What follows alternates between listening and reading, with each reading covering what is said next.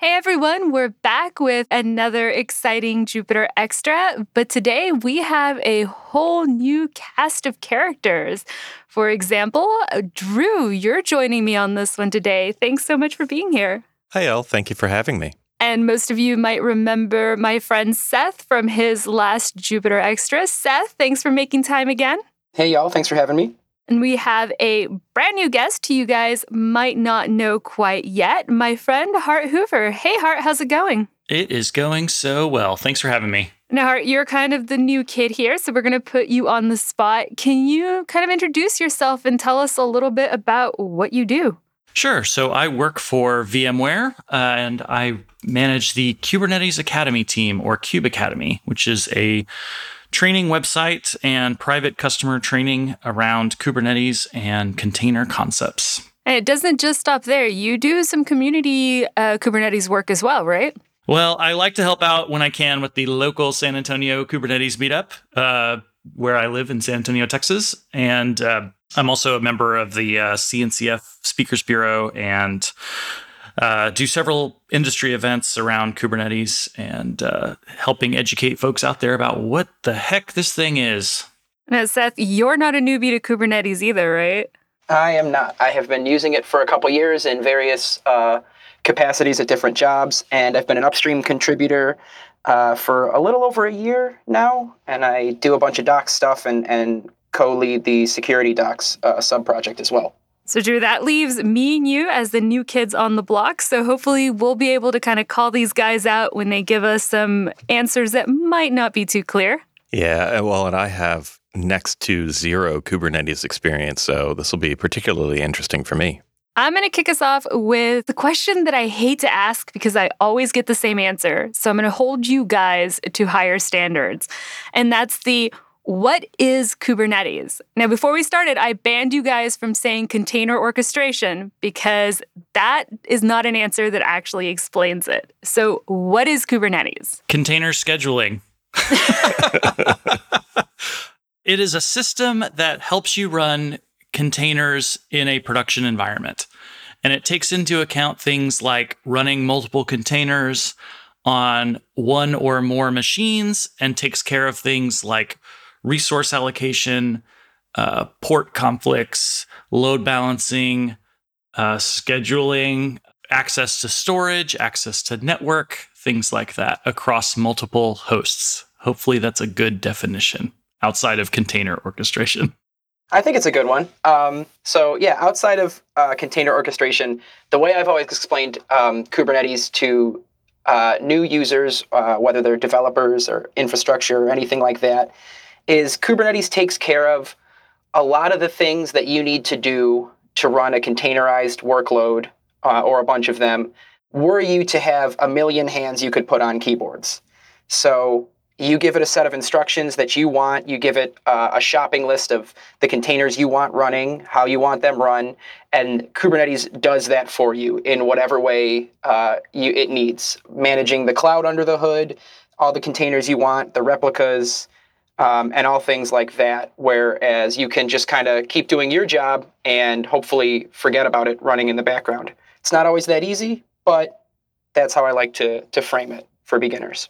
And would I be right to say that in the background, it doesn't really matter what the hosts are doing? Kubernetes does its best to manage the bare metal underneath it all, or virtual metal, as it may be, uh, to handle all of that back end on its own?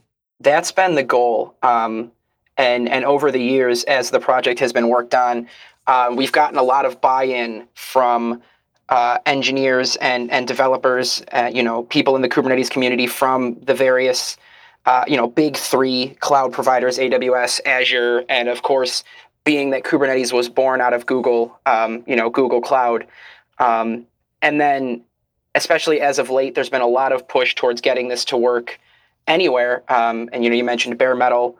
Uh, and things like that. So that's that's the goal: is that you provide your Kubernetes cluster with a pool of whatever bare metal servers, EC2 instances in AWS, compute instances in Google Cloud, and it just works.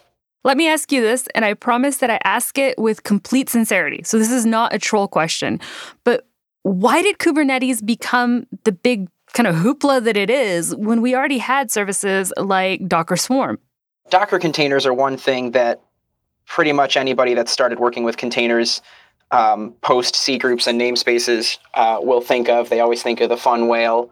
And Docker Swarm was really good at managing a smaller workload of containers on uh, a decent sized server, but uh, it's it fell down managing a lot of the uh, external things, like Hart said. Uh, when you call Kubernetes a container orchestration platform, that barely scratches the surface of all the things that go around containers, like storage, networking, the underlying compute, things like that. And Kubernetes, uh, it's only gotten better, but uh, was really good at managing a lot of those things around your containers, whereas something like Docker Swarm was a little lighter weight and has improved over time, or something like uh, Mesos was incredibly complex and and does well at a grander scale, but uh, Kubernetes really falls in the middle there, um, and in my opinion, is easier to get set up than something like Mesos, and solves a lot of uh, tangential problems to running containerized workloads. One thing I want to jump in on is that you know if you look back at what was going on around that time, there was also uh, services like CoreOS's Fleet, which managed containers across hosts or attempted to uh, through some type of like distributed systemd method. Um, and what's what's made Kubernetes extremely powerful is its reconciliation loops, in that it takes a desired state from the cluster operator or developer and then tries over and over and over and over to make that state reality. So, whereas if a service falls over on some random host, and this was especially true with something like Fleet at the time, uh, it would just be dead unless you had something else to go through and restart it. Uh, and so Kubernetes, by automatically monitoring those workloads and making sure through those reconciliation loops that the service that you actually want running is running, um, makes it extremely powerful platform. A phrase like reconciliation loop is up there on the level of esoteric, like container orchestrator, but it really gets to the crux of what Kubernetes does. It constantly strives to give you what you want in terms of networking, number of containers, storage, things like that, and just keeps your ship afloat. Now, we've thrown around so many terms and just open ended concepts that you know, Drew, one of the things I have to wonder about, and I don't know if you've wondered this, is is this all theoretical or like are there businesses actually using this in production? Not planning, but actual production. I mean, I would assume yes, especially since it came out of Google, right? It's born out of business and for business, but I'd definitely be interested to hear about some specifics. So at VMware, we have a slew of customers running Kubernetes in production today. I wish I could just go down the list and to give you all of our customers' names, but of course I can't do that. uh, but I will say that um, def- there are definitely companies that you've heard of that are running Kubernetes in production, and uh, even some things that we would consider like mission critical or uh, you know critical infrastructure um, is running on Kubernetes. It's a very exciting time to be involved in the Kubernetes project. I can say that the company where I currently work, Sysdig, uh, uses Kubernetes in production, both to run our workloads as well as customer workloads, and provides tooling to assist other people that want to run Kubernetes uh, in production. So it's definitely catching on, uh, caught on, and will continue to catch on. And a cool thing that's was announced at the recent uh, VMworld, from my point of view, is that Kubernetes is about to be baked into uh, vSphere itself. And so any company that's using the next version of vSphere is going to be a Kubernetes customer, which is a pretty big deal. Yeah, that's huge. So this kind of segues into one of the reasons that I asked you guys to be here today, and that's you know, I, I did a basic intro to containers course at Linux Academy, and people are constantly contacting me saying, you know, Ell, I, I really want to transition into the tech world. You know, I'm looking to promote up in my job, and what I need to learn is I need to learn Kubernetes. How do I get started? I kind of hate that question because it treats Kubernetes like it's just one thing that you can learn as a course. And what I've kind of viewed is that Kubernetes has different facets. Like, are you going to be in deployments? Are you going to be an end user? Are you going to be, you know, somebody who's maintaining this? Uh, so I kind of just pose that question to you guys is what advice would you give to those people who are going, I need to know K8s to be able to progress in my future? So that definitely depends on what role you want to pursue. Like you were mentioning, right? There's a lot of different ways to go about learning Kubernetes. If you consider yourself an operator, then you would definitely want to get more into the internals of Kubernetes as a platform operator and figure out how all the services work together to make the Kubernetes platform. If you're a developer, maybe that's less important to you as far as an operator uh, perspective, and you want to learn how to actually deploy containers on Kubernetes. So, uh, for that, a managed service is much more applicable for you. The underlying container technology is that focusing on OCI or is it more towards the Docker end of things? So today, the majority of Kubernetes deployments are using Docker as the container runtime. Uh, however, because Kubernetes is modular in the way that it works with uh, different underlying services, you can swap out the container runtime to not use Docker and instead use something like Containerd um, or other things that use the OCI standard. CRI-O is a big one that has been uh, trying to go hand in hand with Kubernetes and maybe seeking to replace Docker, but the future will tell. Seth, the my next question is kind of targeted towards you because we just had the talk about how you got started and transitioning into your current role. What skills do you think that people need to have before they tackle this? You know, can you go from, hey, I'm just a starting out in tech and I don't know much to I'm going to learn Kubernetes in the next month? That I would say is exactly what I did.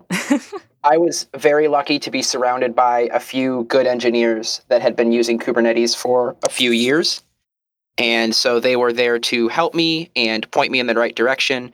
But even in the last couple years that I've been using Kubernetes, something like the uh, the Kubernetes documentation has greatly improved with a lot of intros and hands-on things like that.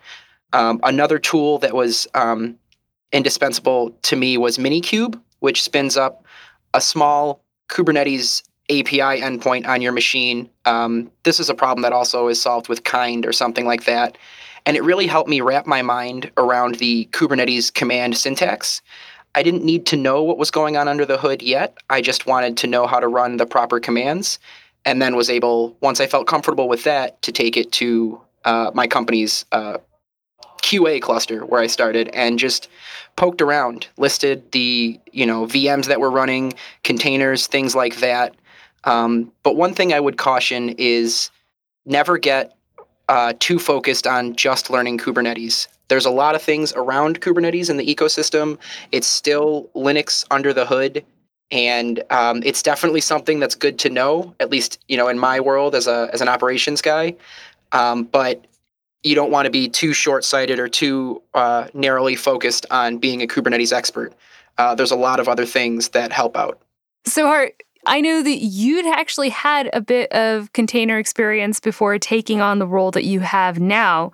How valuable was that? Or did you feel that you kind of just had to learn everything all over again with Kubernetes being this kind of different beast? It was definitely nice to have some container expertise under my belt, but Kubernetes was pretty new to me. Um, and I was definitely one of those learn by doing people. So once I knew how to put containers together and now I have a container image, I want to run it on this Kubernetes system, I'm going to start poking at it like like Seth mentioned a second ago to where, you know, if I run uh, kubectl apply dash f, like what happens? And uh, what happens to the services underneath that I'm talking to and just kind of go deeper and deeper into each thing until I understood what was going on. But it was definitely helpful to have some, at least some basic uh, container knowledge and Linux knowledge before jumping into something like Kubernetes. And so obviously, VMware thinks that Kubernetes is a big part of the future. Where do you two see it going? Is it going to keep expanding? Is it going to keep exploding and just getting bigger and bigger until it's uh, synonymous with the way we do business? From my perspective, I hope that Kubernetes kind of just becomes an implementation detail in the background as more things build on top of it. Uh, Kubernetes has been described as a platform for platforms, and I think that's a very good description for it. Uh, right now, a lot of people are interested in, in Kubernetes itself, and that's good. But in the future, and I'm talking years out, um, it will, I'm hoping, uh, because this will mean it's the standard, will just become invisible behind some other cool, awesome technology that we're all developing applications on.